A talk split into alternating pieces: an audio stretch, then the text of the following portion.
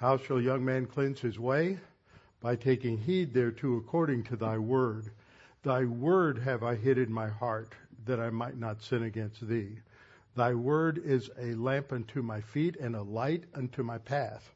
Jesus prayed to the Father, sanctify them in truth. Thy word is truth. For the grass withers and the flower fades, but the word of our God shall stand forever. Before we get started, we'll have a few moments of silent prayer so we can make sure that we are in right relationship with the Lord. And then I will open in prayer. Let's pray.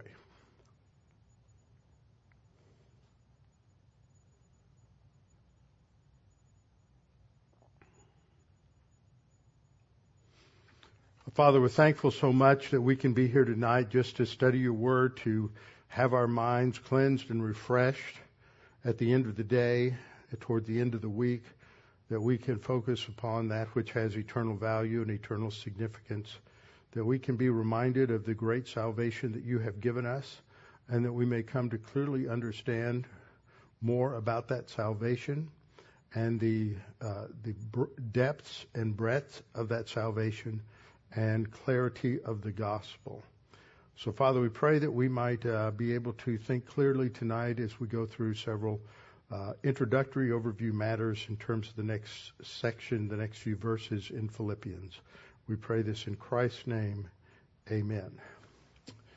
Okay, well, this is Thursday night, so I guess there's a Thursday night crowd and a Tuesday night crowd, but you're mostly the same. But I said this on, on Tuesday night.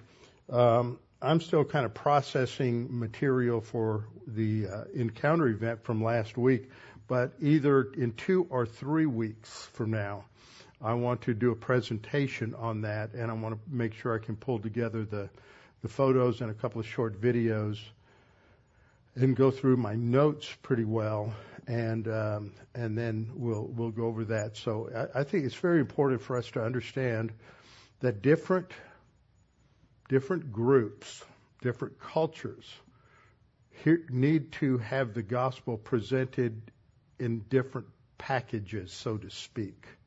We always have to be sensitive. If you are, if you go to a mission, if you're a missionary, and you're going to go as a missionary to some uh, Aboriginal tribe in South America, like we have a couple of missionaries on our prayer list that are down in uh, the Amazon basin, working with the uh, with various almost Stone Age tribes. You have to learn that culture, and you have to learn what the nuances are, and where where the things are that you shouldn't say, and things you can say, and things that will be e- easily misunderstood, so that you don't basically uh, create your own problems. And that's true in any culture. Even even the culture we have in America, we have to understand it so we can understand uh, how to best present the gospel to where somebody is. And we see Jesus doing that. He didn't uh, give the gospel the same way to everybody. Uh, he he nuanced it for where that person was. And the Jewish community, the one thing that I, I I've known this, but I, but it really impressed me more as we spent a lot of time in Jewish communities and talking about this, is that the heritage of Christian anti-Semitism is so heavily laid on the Jewish com- community that when they think of a Christian, they think Adolf Hitler was a Christian. Because they don't understand any more than you understand the differences between Reconstructionist Jews, Reform Jews, Conservative Jews, Orthodox Jews, or Haredim Jews.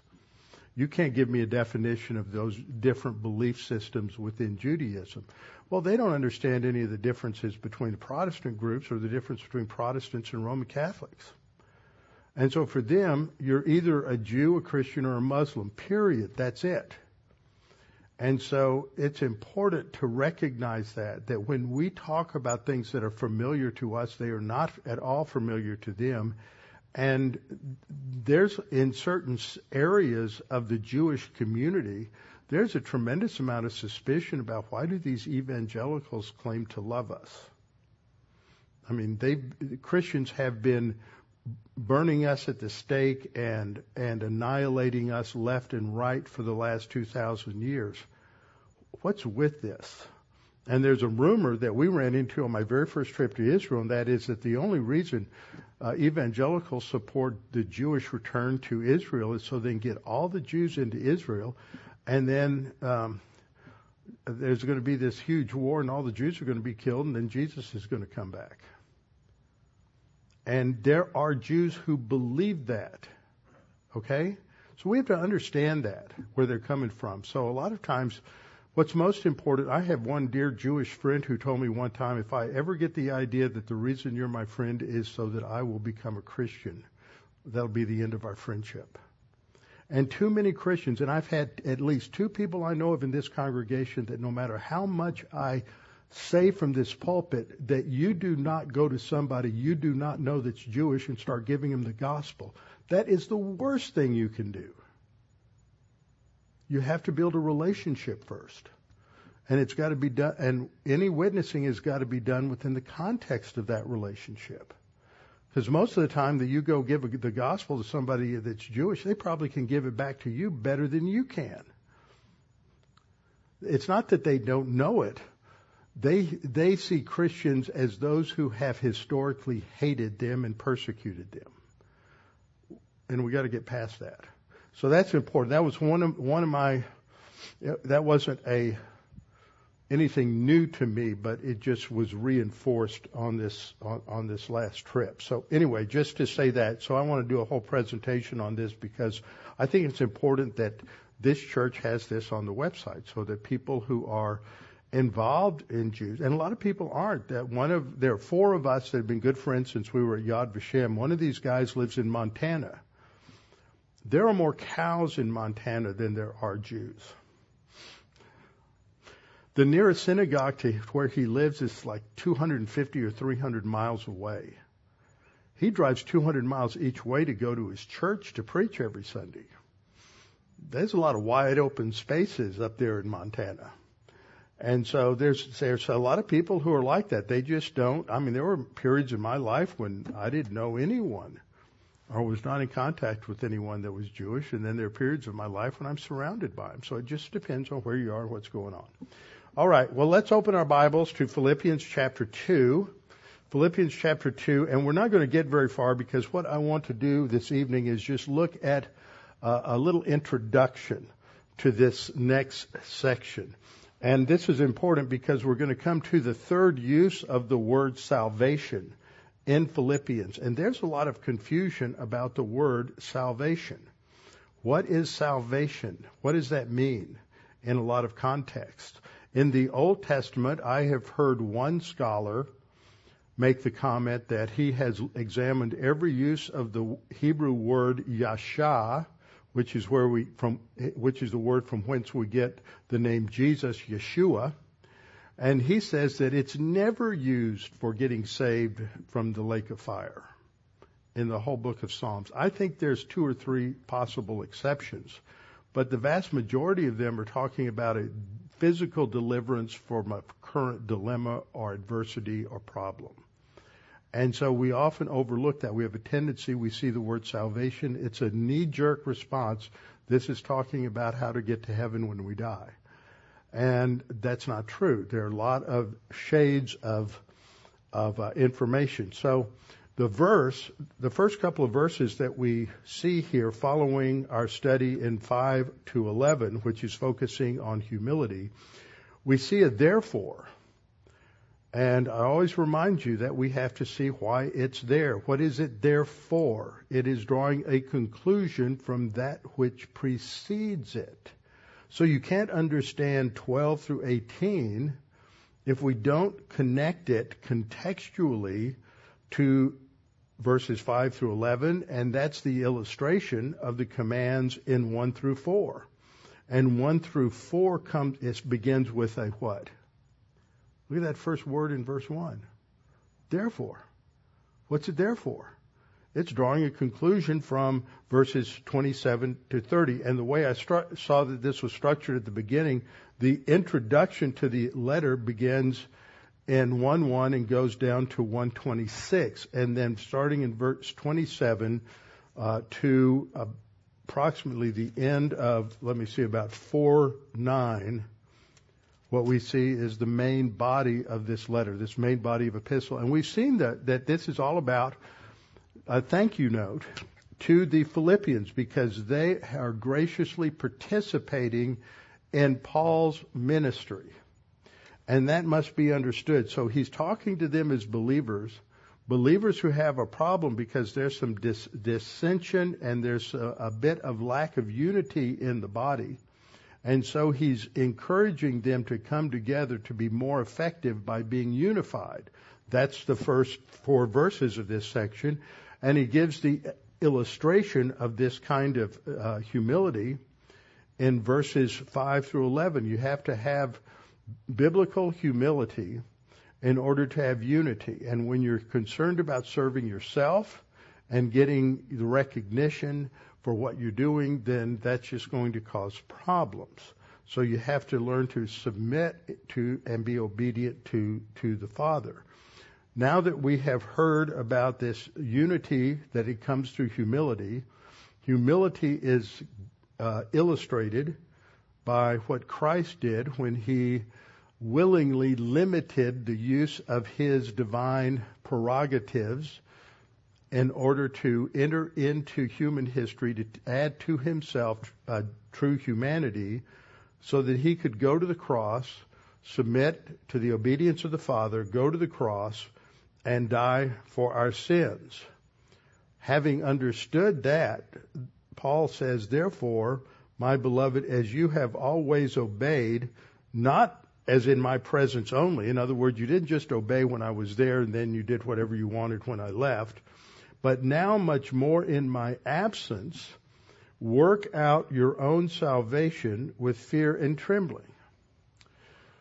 So this is a problem because you have the word work there and salvation. So people think of salvation when they come to this passage as talking about what we would refer to as phase one, stage one salvation, justification, and it has to be worked out. So there's works right there.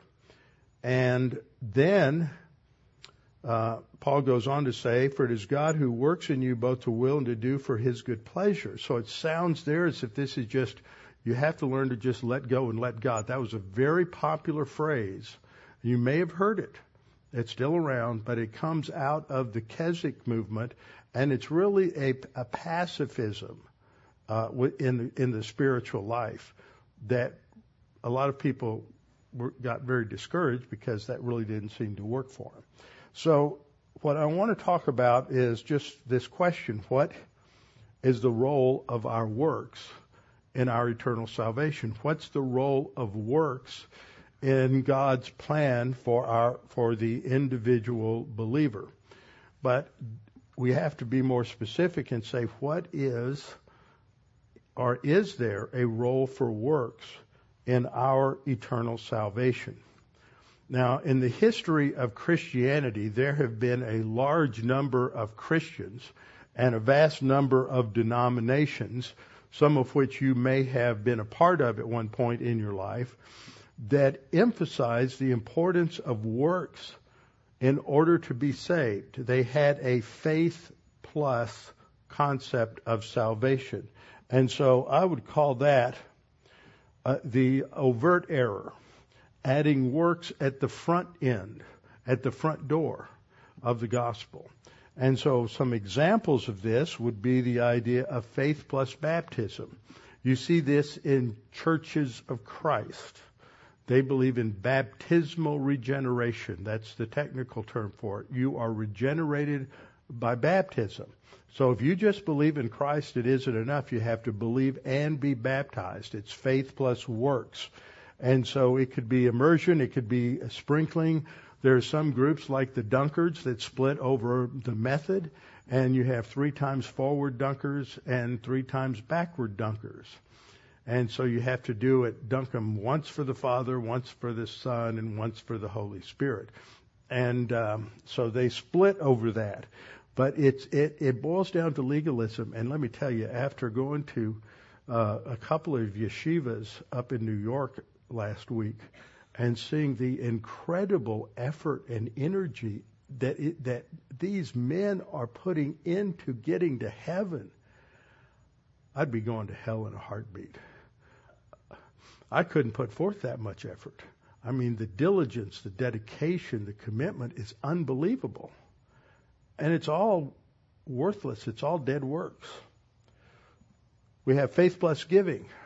You have to, you know, give money, and your support of the local church is very much part of being saved. Or faith plus a public confession of sin. That's Romans 10, 8, and 9, where it says, if we believe with our heart and confess with our mouth that Jesus is Lord, see, that, that's a lordship salvation emphasis there.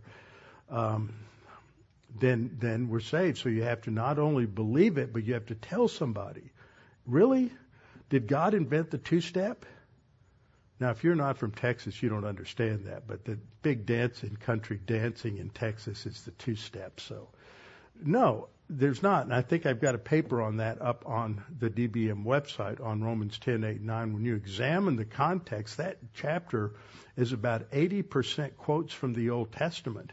And it's all related to uh, Israel calling out to the Messiah uh, at the end of the tribulation to come and deliver them. If you believe in your heart and confess with your mouth, and the next verse goes on to talk about them calling out for the Messiah to come and deliver them. That's what it's talking about. It has nothing to do with our uh, personal regeneration. Uh, faith plus joining a specific denomination and church. And you'll see this in some denominations where you, you may have been a member at first or second or fifteenth church, but if you're going to come to our church, you're going to have to be a member of our church, and you're probably not saved if you're not a member of our church.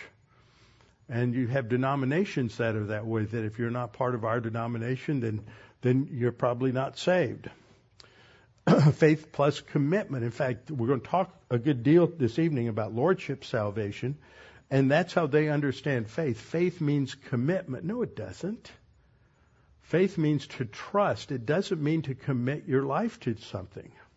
That's a totally different concept and totally different word group.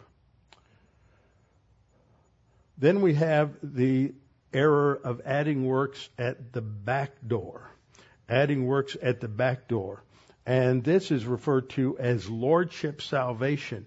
Now I realize that I use this term a lot, assuming most people know what it means, and so I want to define it for you because a lot of people have a regular, sort of a nebulous idea. It gets called lordship salvation in part because of what is said in Romans 10, 8, and 9. If you believe in your heart um, that Jesus and confess with your mouth that Jesus is Lord. In other words, you have to make a commitment to obedience to the Lord in order to be saved, and you have to make the Lord Lord of your life. That was a little catchphrase that was often used, and I've heard it uh, some, like back in the 60s and 70s, and that that's where it got the name Lordship Salvation. But it really has the it really, the more technically correct name is to call it perseverance salvation. And that, we'll look at this in just a minute, that comes out of Calvinism, and it's the P in TULIP, the acronym that describes the five points of Calvinism. That if you have true, genuine faith, if you're, if you're going to be, believe and have salvation, that it involves a commitment to obedience to the Lord in order to be truly saved. So, uh, on the bright side, what they're just trying to emphasize is that people need to be more committed to learning the Word.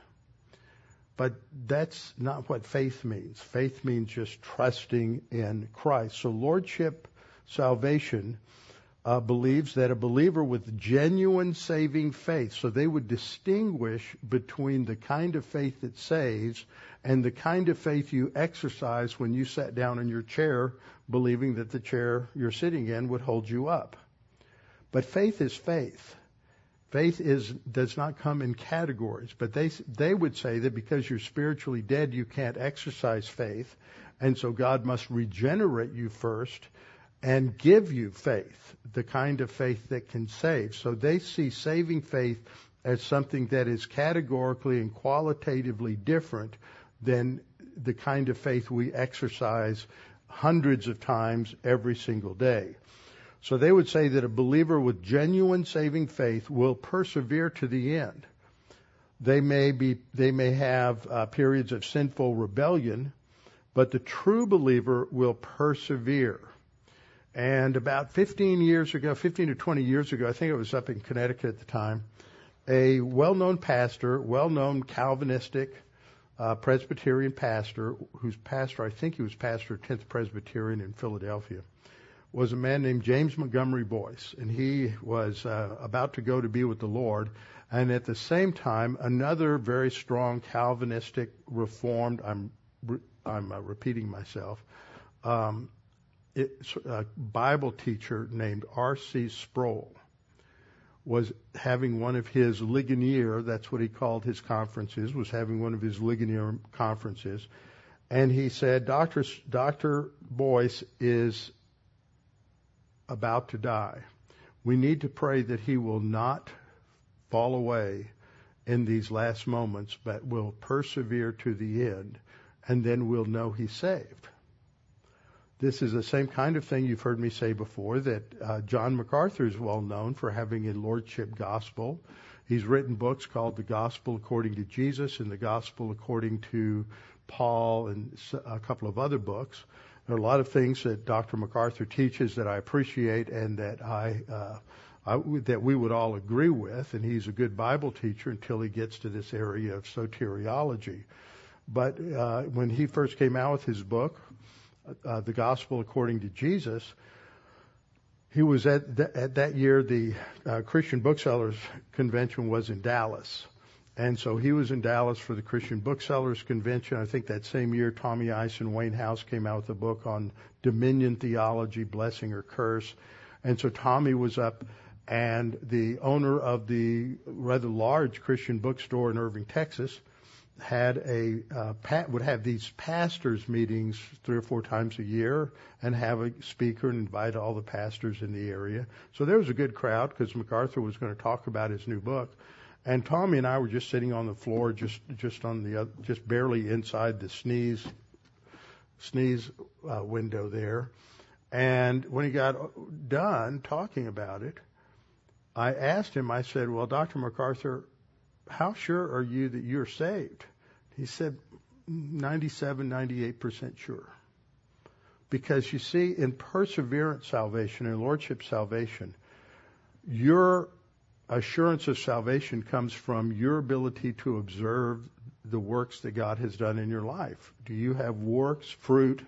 You know, do, do you have fruit uh, that is in keeping with repentance? That is the way they would take that the context of that particular statement in the Gospels is what the Pharisees taught, and it didn't have anything to do with, with salvation. So they would say that there's no such thing as a carnal Christian.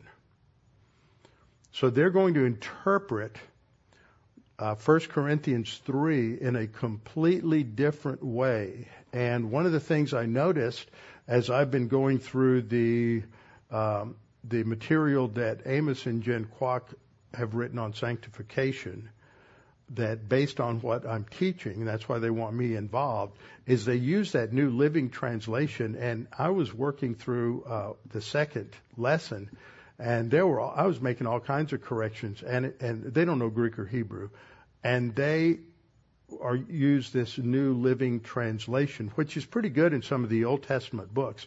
But I looked to see, looked in the forward of the book where it lists all of the translators for each of the epistles, and there were maybe a half a dozen whose names I was not familiar with, but everybody else was strong lordship, very strong lordship. And when you got to various passages, they seriously mistranslated them because they were translating them more more it's kind of a tr- almost a translation it's between a translation and a paraphrase but they were interpreting it within their their perseverance grid.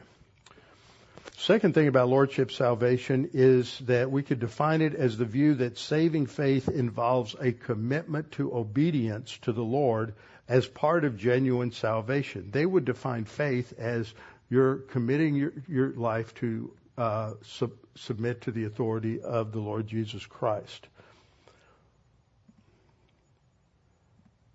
So here's five points. I meant to put those, animate them one at a time. Here's five points on Lordship salvation, just to summarize it. Number one, while we are saved by faith alone, the faith that saves is never alone. That's, that's a little reformed catchphrase. And it's real tricky. It, uh, one, one, um, free grace guy has called it the, uh, the lordship cliche.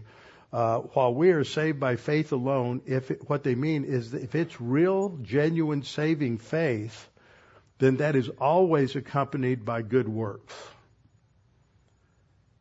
And so those good works are necessary so that you know that whether or not you're saved. Second, they interpret saving faith to be a gift from God. Now we've looked at that. We'll look at it again tonight in Ephesians 2, 8, and 9, that you can't get that out of Ephesians 2, 8, and 9. So saving faith is seen as a special category of faith that is given to the elect. Third, the one with genuine saving faith will ultimately produce fruit which validates that faith as the evidence of true salvation. Where do we get assurance of salvation? We get it from the promise of God. God is the one who keeps us over and over again in assurance of salvation verses. It's God who keeps us. God who it is. And see, this is a difference with Lewis, Lewis Sperry Chafer because Chafer was a moderate Calvinist, but when he defined perseverance, he defined it as the perseverance of Christ in keeping us.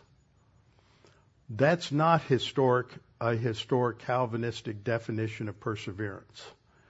So he, he changed the definition. He made it eternal security and not um, not into uh, sort of the uh, evidence of salvation. Fourth, we often hear statements like, and you hear this, how many times, and maybe you said it, how many times have you looked at a person, oh, let me just say Bill Clinton? And you've looked at a person like Bill Clinton and all of his shenanigans and everything, you say, how could he be a Christian? How can he be saved? Well, he, he went to First Baptist Church of Little Rock when he was governor. And he, you know, he had nefarious motives because he stood in the choir behind the pastor who was listening to Pastor Thieme regularly and told this story to Pastor Thieme. But, you know, when he was preaching and the camera's on him, Bill Clinton, the governor, is right behind him, so he's using it for political purposes. But the pastor of that church, whose name escapes me right now, was convinced. He said, he's saved. I don't know about his wife, but he is clearly saved. He understands and believes the gospel. But a lot of people say, well, look at the sin in his life.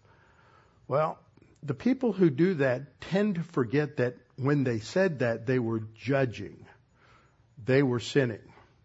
They forget all of the mental attitude sins that you see in a lot of judgmental people and in a lot of legalists and the mental attitude sins, they put all the emphasis on, well, look, they, they're doing this and doing this and doing this. They put the emphasis on the overt sins.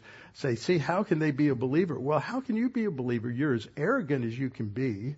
You're as judgmental as you can be. You, you think you're, you know more than anybody else and you don't have a clue about grace. So we need to be careful because if you say, well, just because so and so can't get a control of certain areas of their life, that that means that they're not really saved. You're you've got a lordship concept in there that is that's very distressing. And fifth, spiritual growth. This is the key thing. Spiritual growth for them is inextricably and necessarily connected to justification salvation and those saved will inevitably produce fruit to demonstrate their salvation. That's the issue. In Roman Catholic theology, justification is a process, and so is sanctification. And the only way you know you're just, you, and you don't know if you're justified because you don't know how much good works are enough to be saved. And so it's, it, they're both linear.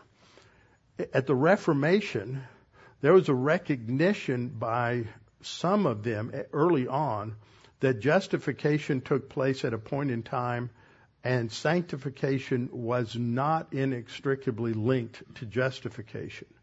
But then, when they got a lot of feedback from Roman Catholics who said, well, if all they have to do is believe Christ died for their sins and they're going to go to heaven, then what's going to keep them obedient?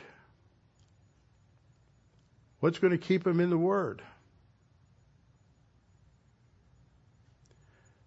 And they went, well, so they backed up a little bit. And they went to this perseverance idea. Now, just to remind you, we understand that there are three phases or three stages to salvation. Phase one, we believe Jesus Christ died on the cross for our sins, and by trusting in Him and Him alone, we have everlasting life. We are justified in God's eyes because Christ's righteousness is imputed to us. That is justification. That is distinct from phase two, which is sanctification or spiritual growth or spiritual life. As our life, as we grow spiritually, and our life is being set apart to the Lord. And then there's phase three, which is our glorification, when we're absent from the body face to face with the Lord.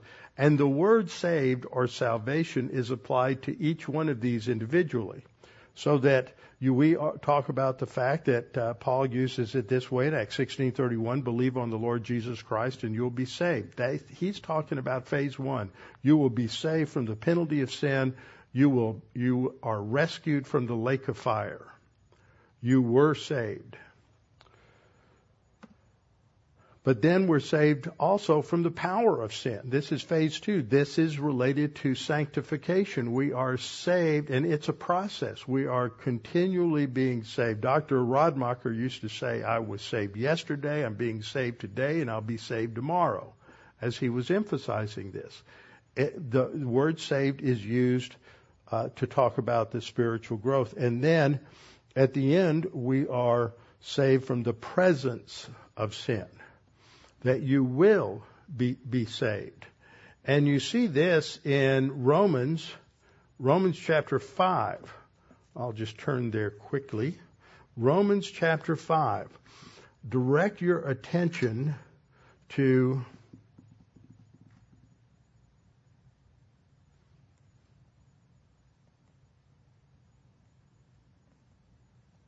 Well, I can't find it right now. See, that's what happened when that guy stole my Bible a couple of years ago. I just don't get back here. Oh, I'll have all these verses. Oh, verse 9. Romans 5 9. Much more than, let's go to verse 8. We're familiar with that. But God demonstrates his own love toward us in that while we were still sinners, Christ died for us.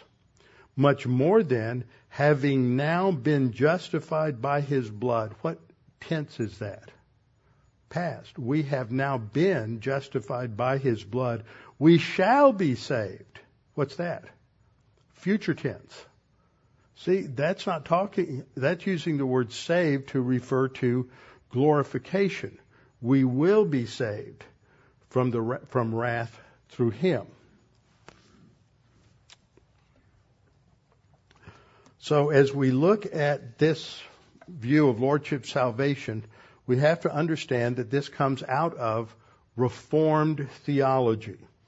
Reformed theology is the theology that traces its roots back to Calvin, to Zwingli, who's Calvin is in Geneva, and he's the leader of the French Swiss Reformation.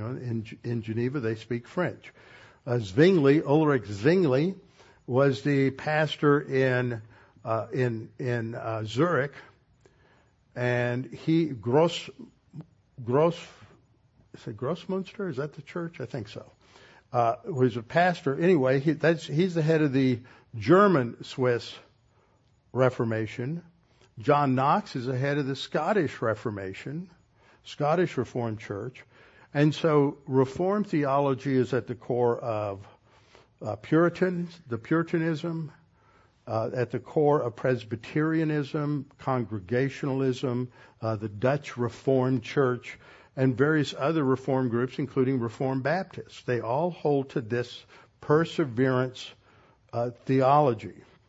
So at the core is this extreme emphasis on the inability of man to even exercise positive volition. They, man can't do anything.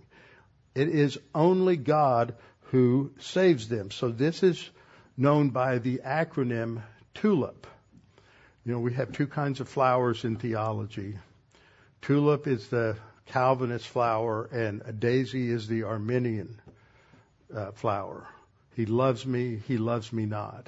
He loves me, he loves me not. There, there's no certainty or assurance there at all. But in tulip, the T stands for total inability. Now, sometimes you'll read it, but it, it stands for total depravity, but there's a difference. In total depravity, it just means all that we are is corrupted by sin. Total inability means that man can't do anything, even exercise positive volition toward God. Everything is on God's initiative. So that is total inability. No human being can do anything or desire anything good. The U stands for unconditional election. And that means in eternity past, God chooses who will be saved and who will not be saved, and it is not related to his foreknowledge. And the way they define foreknowledge is God can't know that something will happen unless he has already determined that it will happen. It's determinism. The L stands for limited atonement. Christ died only for the elect. So logically, the system is consistent. Irresistible grace means God the Holy Spirit will irresistibly draw the elect to the cross, and they cannot say no. It's irresistible. And He only draws the elect. And the P stands for perseverance of the saints, that those who are truly elect and have received the gift of faith will evidence that through their works. So that's the system. And that's how you end up with lordship salvation. Now, some people say, and a lot of Calvinists will say this, well, if you don't believe that, then you're an Arminian. No, you're not.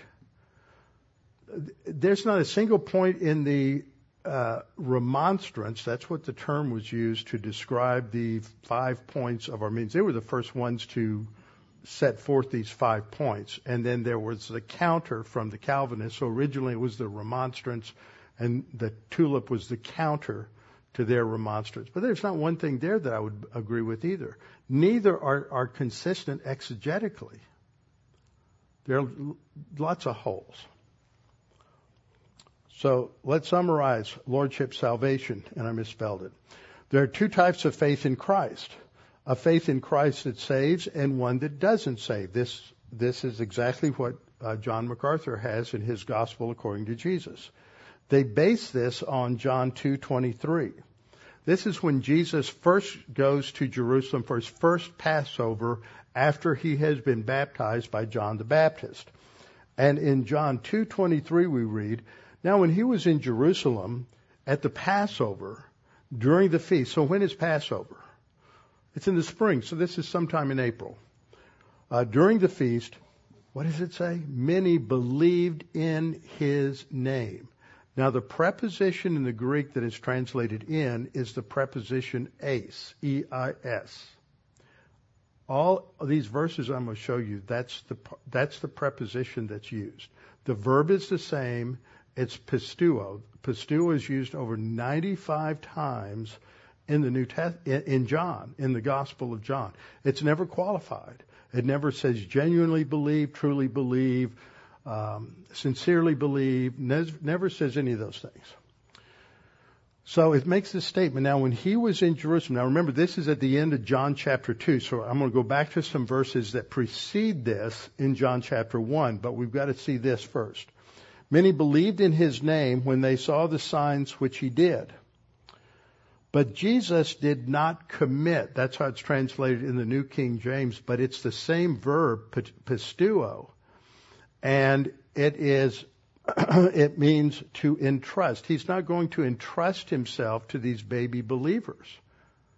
And so what happens is they say, see, if, if, if they were genuine believers, then Jesus would trust himself to them.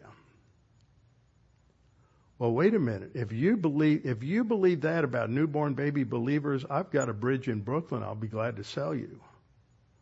Because just because somebody's a, a believer in Christ doesn't mean they're trustworthy.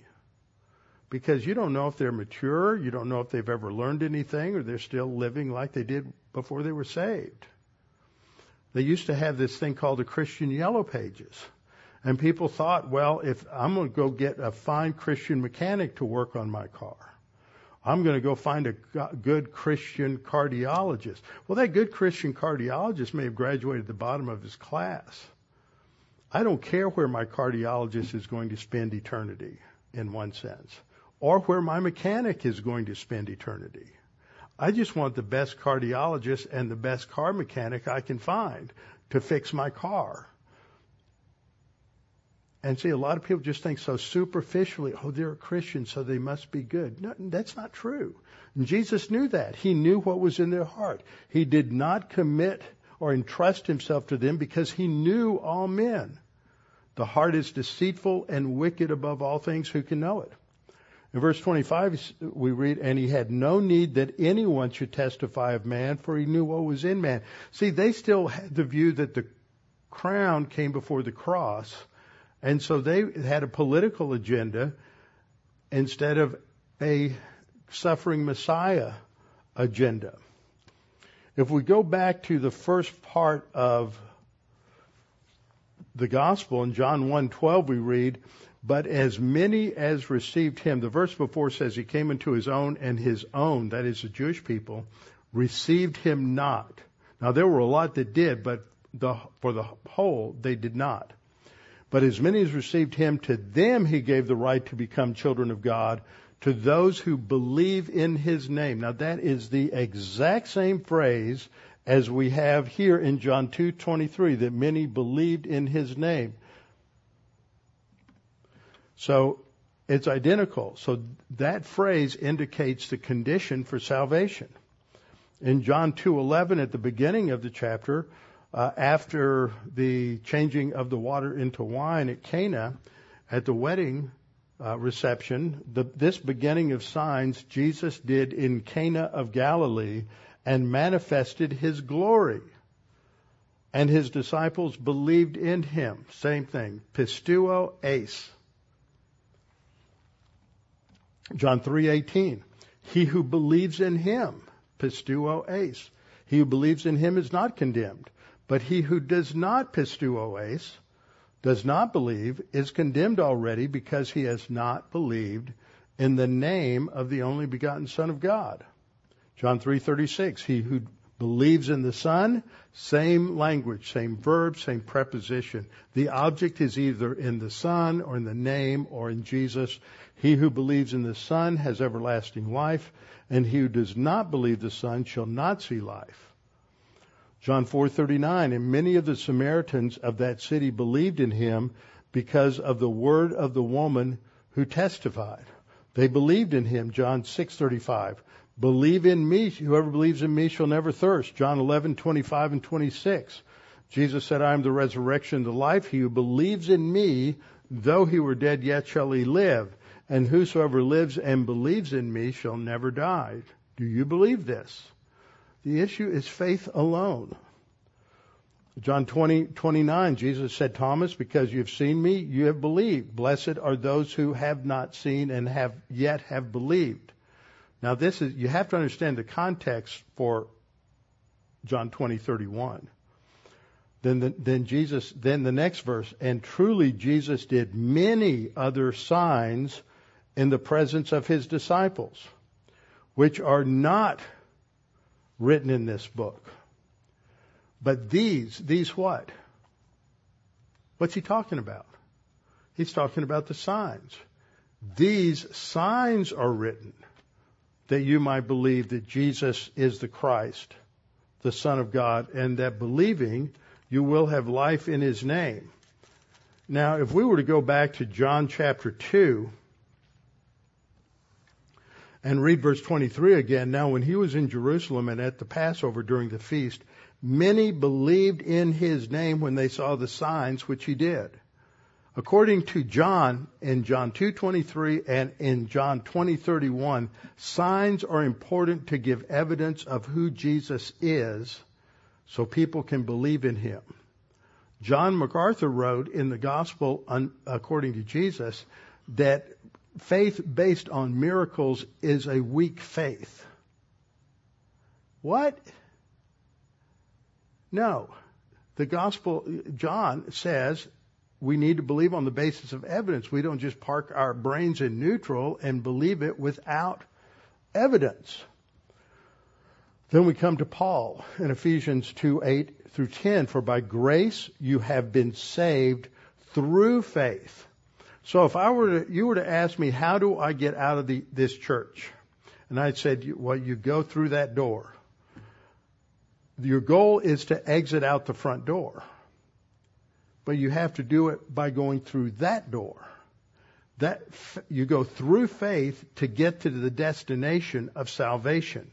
So salvation, regeneration, is not, does not precede faith. See, earlier in John 2, 4 through 6, Paul has already defined the faith, for we have been, um, uh, we have been made alive through him. By grace you have been saved through faith. What did he say? By grace we have been made alive in him. What does that mean? That's regeneration. We've been made alive in Him. By grace you have been saved. See, salvation is used in this context as a synonym for regeneration. And regeneration is important. So it's not of works lest any man should boast. Titus 3:5 says it's not by works of righteousness which we have done. So works are not part of the package, front door, back door, middle door. They're not there. It's not by works of righteousness. We go to Romans 4, 2 through 5. For if this is the illustration from the Old Testament of justification. For if Abraham was justified by works, he would have something to boast about. Now he's countering the Jewish argument of the Judaizers that you needed to be circumcised following the law in order to be saved. There's only one problem. Abraham lived 400 years before the law he was not circumcised because that wasn't, I mean, he was circumcised, but that wasn't part of the law. The law was not, he wasn't under the law. He was apart from that. So if Abraham was justified by works, he had something to boast about, but not before God. For what does the scripture say? Abraham believed God and it was accounted to him as righteousness. It wasn't related, and that happened in Genesis 15:6, and God doesn't have him get circumcised until you get to chapter uh, uh, 16, 17 rather. Now to him who works, the wages are not counted as grace, but as debt. But to him who does not work, but believes on him who justifies the ungodly, his faith is accounted for righteousness. It's a faith in the promise of God. Now this is an important passage, Galatians 1, 6 through 9. Paul is really reaming out the Galatians. He doesn't start off with, I thank God for every remembrance of you. He just skips past all the niceties and he just goes right for their juggler because they are so out of line. He says, I am amazed that you are turning away so soon from him who called you in the grace of Christ to a different gospel, which is not another but there are some who trouble you and want to pervert or corrupt the gospel of Christ. But even if we or an angel from heaven preach any other gospel to you than what we have preached to you, let him be accursed. That's strong language. And verse 9, as we have said before, so now I say again, if anyone preaches any other gospel to you than what you have received, let him be accursed. So in this first verse, when it talks about a different gospel, this uses the word heteros, which means different, a different in kind. It's like heterosexual. You have men are different from women. Okay, it indicates a contrast of quality or diversity. And so it's something different. It is not the same. In Galatians 1 7, Paul says it's not another. Here uses the word allos, which means something similar of the same kind. He says, I'm going to send another comforter to you. Not a comforter that's different, heteros, but of the same kind, like him. God, in other words, divine. But there are some who trouble you and want to pervert the gospel of Christ. See, what we're seeing today is this perversion of corruption of the gospel of Christ. Lordship salvation is a perversion of the gospel of Christ. Galatians 1 8. I'll just read my translation because when it says, but even if, here it is a um, second class condition. So it's assuming that it's not true and that it wouldn't happen. But even if we or an angel from heaven preach any other gospel to you than what we have preached to you, let him be accursed. Actually, it's saying if, and it's assumed not to be true, it's just hypothetical. We or an angel from heaven proclaim good news different from the good news we proclaim to you, let him be accursed. So they had a false gospel. And we have said before in verse 9, as we already said before, now again, I say if, this is a third class condition, if maybe it'll happen and maybe it won't, uh, if anyone proclaims a good news to you different uh, from what you all received, let him be accursed. Now, there's not a word different in the original there, but that's the sense. It's indicating a comparison and a distinction. That's Lordship salvation. Now, free grace basically teaches faith alone in Christ alone. Yesterday, I received in the mail my Grace in Focus magazine from Grace Evangelical Society. And the opening article, and I think I can do this. I'm going to stop here. Oh, I didn't. Let me get back over here. I didn't open this earlier, but it should open to that page. Maybe not.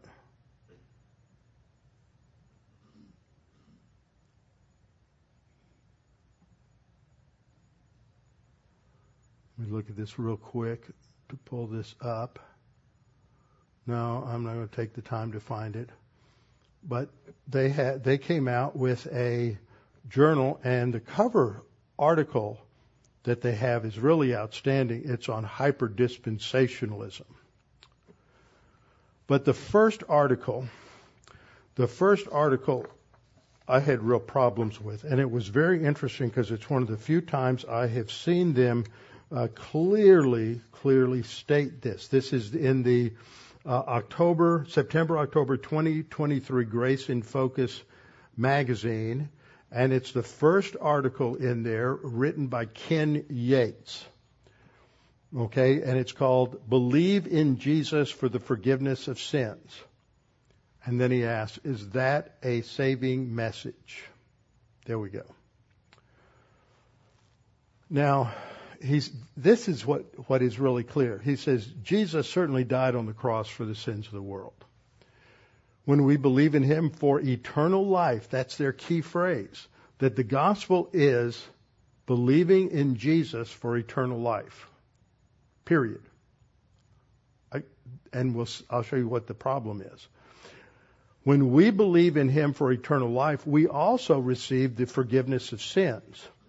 But here at GES, we are clear in proclaiming that one must specifically believe that Jesus gives eternal life.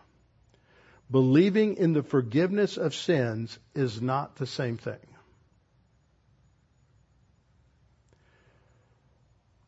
Now, as a caveat, I want to say that I appreciate a lot of things that GES has done in a lot of ways. They helped clarify the gospel in the battle against lordship salvation in ways that, that we really needed.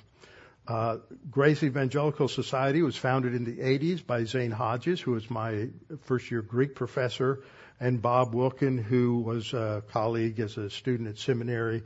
And I have a lot of appreciation for Bob. Uh, I disagree with him on this. This led to a huge split in the grace movement.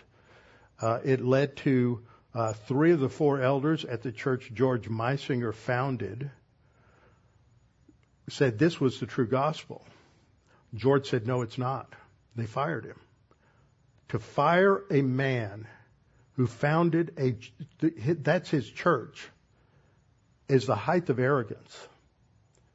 Now, many years later, and before he died, two of the three men sought him out, sought George out, and asked his forgiveness. They said we handled that in a completely wrong way.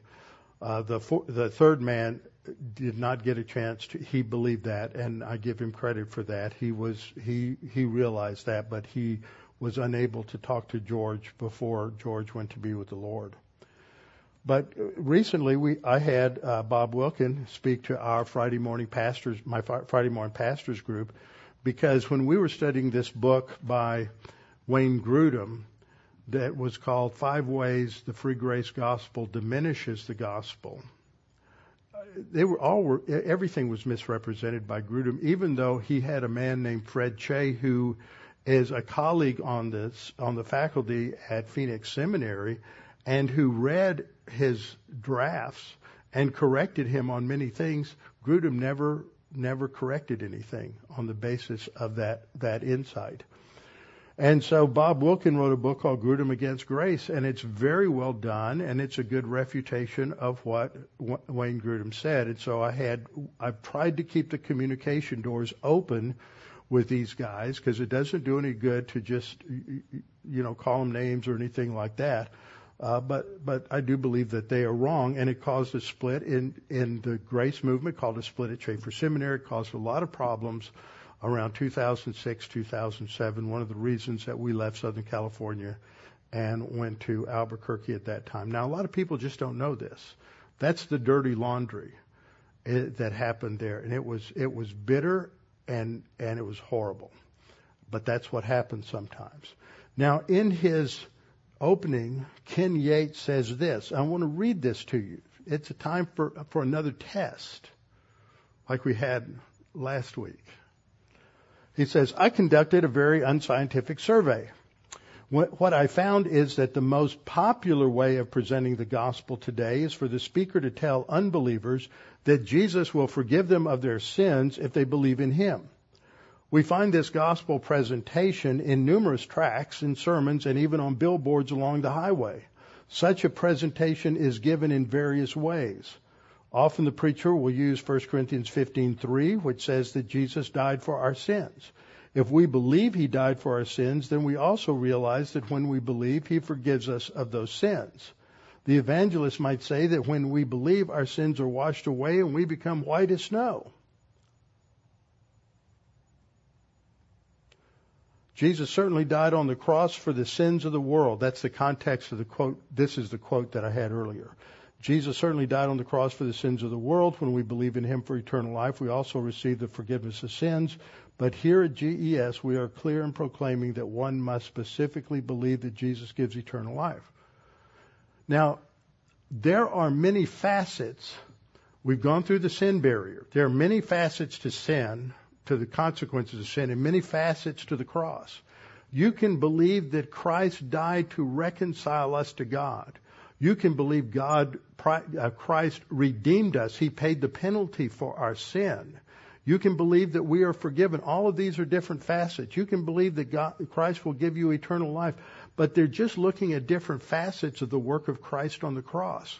You cannot say that one is one is over the, all of the others. And if you believe Christ for redemption, if you believe Christ for forgiveness, if you believe Christ for reconciliation with God because of what he did on the cross, you can't say that, well, you're not going to heaven. But that's what they say. And that's very clear. George Meisinger loved to, he turned these verses into a sledgehammer and beat them over the head with it. I it's 38 and 39, but I want you to hear the context. Paul is preaching, and he gives a gospel about Christ. He, God raised him from the dead, no more to return to corruption. He has spoken thus, I will give you the sure mercies of David. Therefore, he also says in another psalm, you will not allow your Holy One to see corruption. For David, after he had served his own generation by the will of God, fell asleep and was buried with his fathers and saw corruption. But he whom God raised up saw no corruption.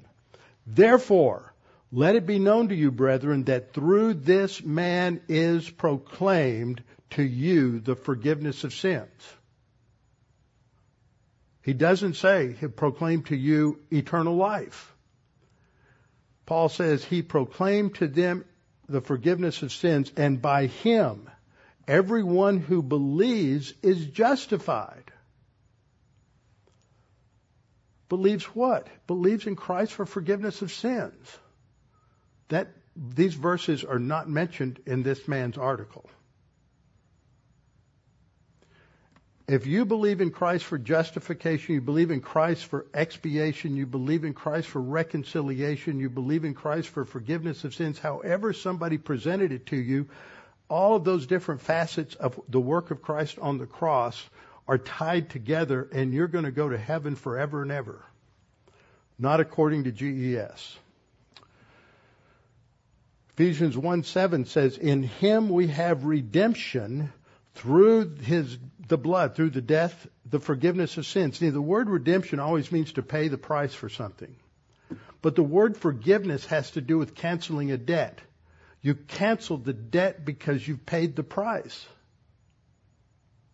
So you're believing that Jesus paid the price and he's forgiven me of my sins. You've got eternal life.